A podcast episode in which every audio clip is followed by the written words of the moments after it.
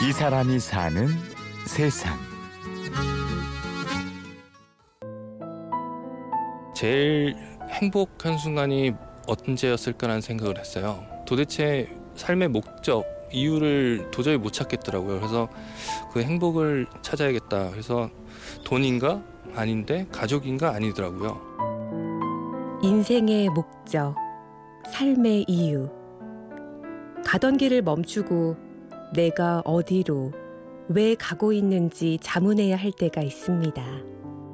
인생이 글쎄요 밑, 밑바닥 바닥까지 치고 왔다고 표현을 감히 또 할 수 있을지 모르겠지만 아 그때 이제 뭐 자기 반성도 많이 하게 되지만 음 그래도 실패는 한두 번은 겪는다고 생각을 예상은 하고 있었는데 직접 겪고 나니까 사실 그 정신건강의학 가서도 상담도 많이 받고 사실 힘들게 제기를 저는 했던 케이스였어요.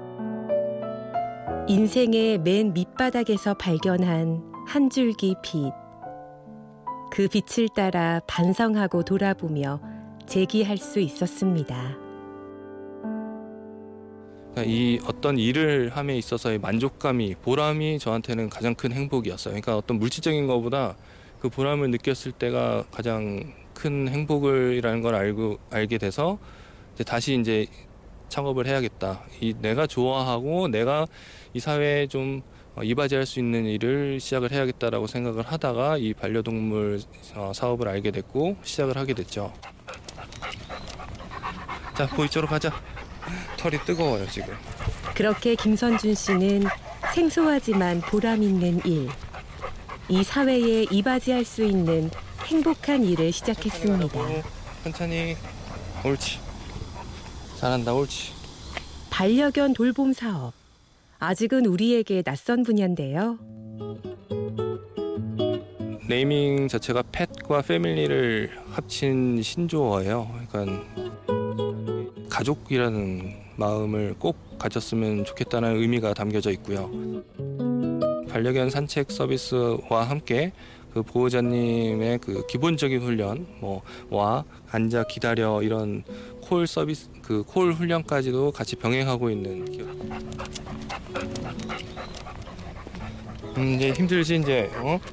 날씨가 더워가지고 자 천천히 가자 천천히 일단 산책을 나갈 때 어떤 방법 그리고 이 아이를 계속 그 보호자님에게 집중을 해야 되는 그 방법이 있는데 방법을 조금만 터득을 하시면 굉장히 편하게 산책을 같이 이 아이와 같이 본인도 산책을 하시면서 이 아이도 산책을 할 수 있고. 그렇죠. 그러니까 보호자님들의 훈련이 필요한 거죠. 자 가자. 보일로 와. 일로 와. 대형견 레브라도 리트리버를 능숙하게 산책시키는 김선준 씨. 반려견의 감정을 읽고 대하다 보면 어느새 교감이 이루어진다고 합니다. 네, 이렇게 그냥 아이가 냄새 맡고 하는 거는 이것도 하나의 얘네들은 호기심이거든요.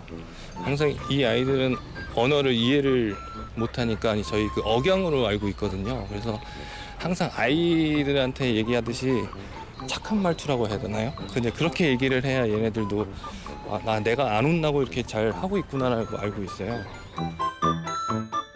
김선준 씨는 반려견 산책뿐 아니라 건강을 돌보는 일도 하는데요. 특히 나이가 든 반려견은 세심한 관찰이 필요합니다. 그 아이가 13살이에요. 그러니까 노견이다 보면 호텔도 못 가고 병원도 못 가요. 그러다 보면 저희가 이제 케어를 하는데 그때는 하루에 한 번을 그냥 무상으로 더 방문을 해드리고 아이 급식 문제라든지 이런 걸 저희가 다 직접 케어를 합니다. 반려견에 대한 관심과 애정이 깊은 만큼 김선준 씨는 휴가철에 많이 발생하는 유기견이 안타깝기만 합니다. 반려견은 좀 쉽게 생각하시는 것 같아요. 그러니까 집 안에 이제 새로운 가족이 하나 들어오는 건데 새끼 때는 이뻐만 해주시고 막 하다가 어 왜 배변 활동을 이렇게 하지 그 혼내기만 하시고 어떤 방법을 잘 모르시더라고요. 근데 그 방법은 굉장히 간단하고 굉장히 쉬운데 그런 부분들을 좀 미리미리 준비를 좀 해주셨으면 좋겠어요. 항상 주위에 보면 어, 아이들 몇 살이에요 하면은 보통 다섯 살 넘어가는 경우가 거의 없는 것 같아요. 희한하게도.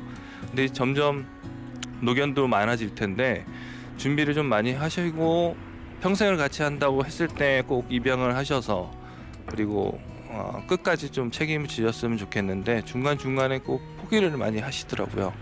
그렇지 않았으면 좋겠습니다만. 네. 반려견은 이제 단순한 돌봄의 대상이 아니라 교감의 대상인데요. 그에 걸맞는 문화도 필요합니다. 반려견 문화를 좀 더 선진국처럼 어, 유기견도 없이 그리고 정말 어느 독일이나 영국처럼 어느 카페도 이 아이를 데리고 다닐 수 있는 그런 마트도 들어갈 수도 있고요. 그런 어떤 좀 선진 문화를 이룰 수 있는 어, 패밀리가 됐으면 좋겠습니다. 네.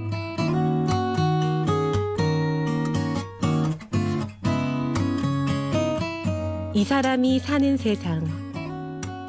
또 하나의 가족 반려견 돌봄 사업으로 새로운 인생을 시작한 사람 김선준 씨를 만났습니다. 취재 구성 김민정, 내레이션 임현주였습니다.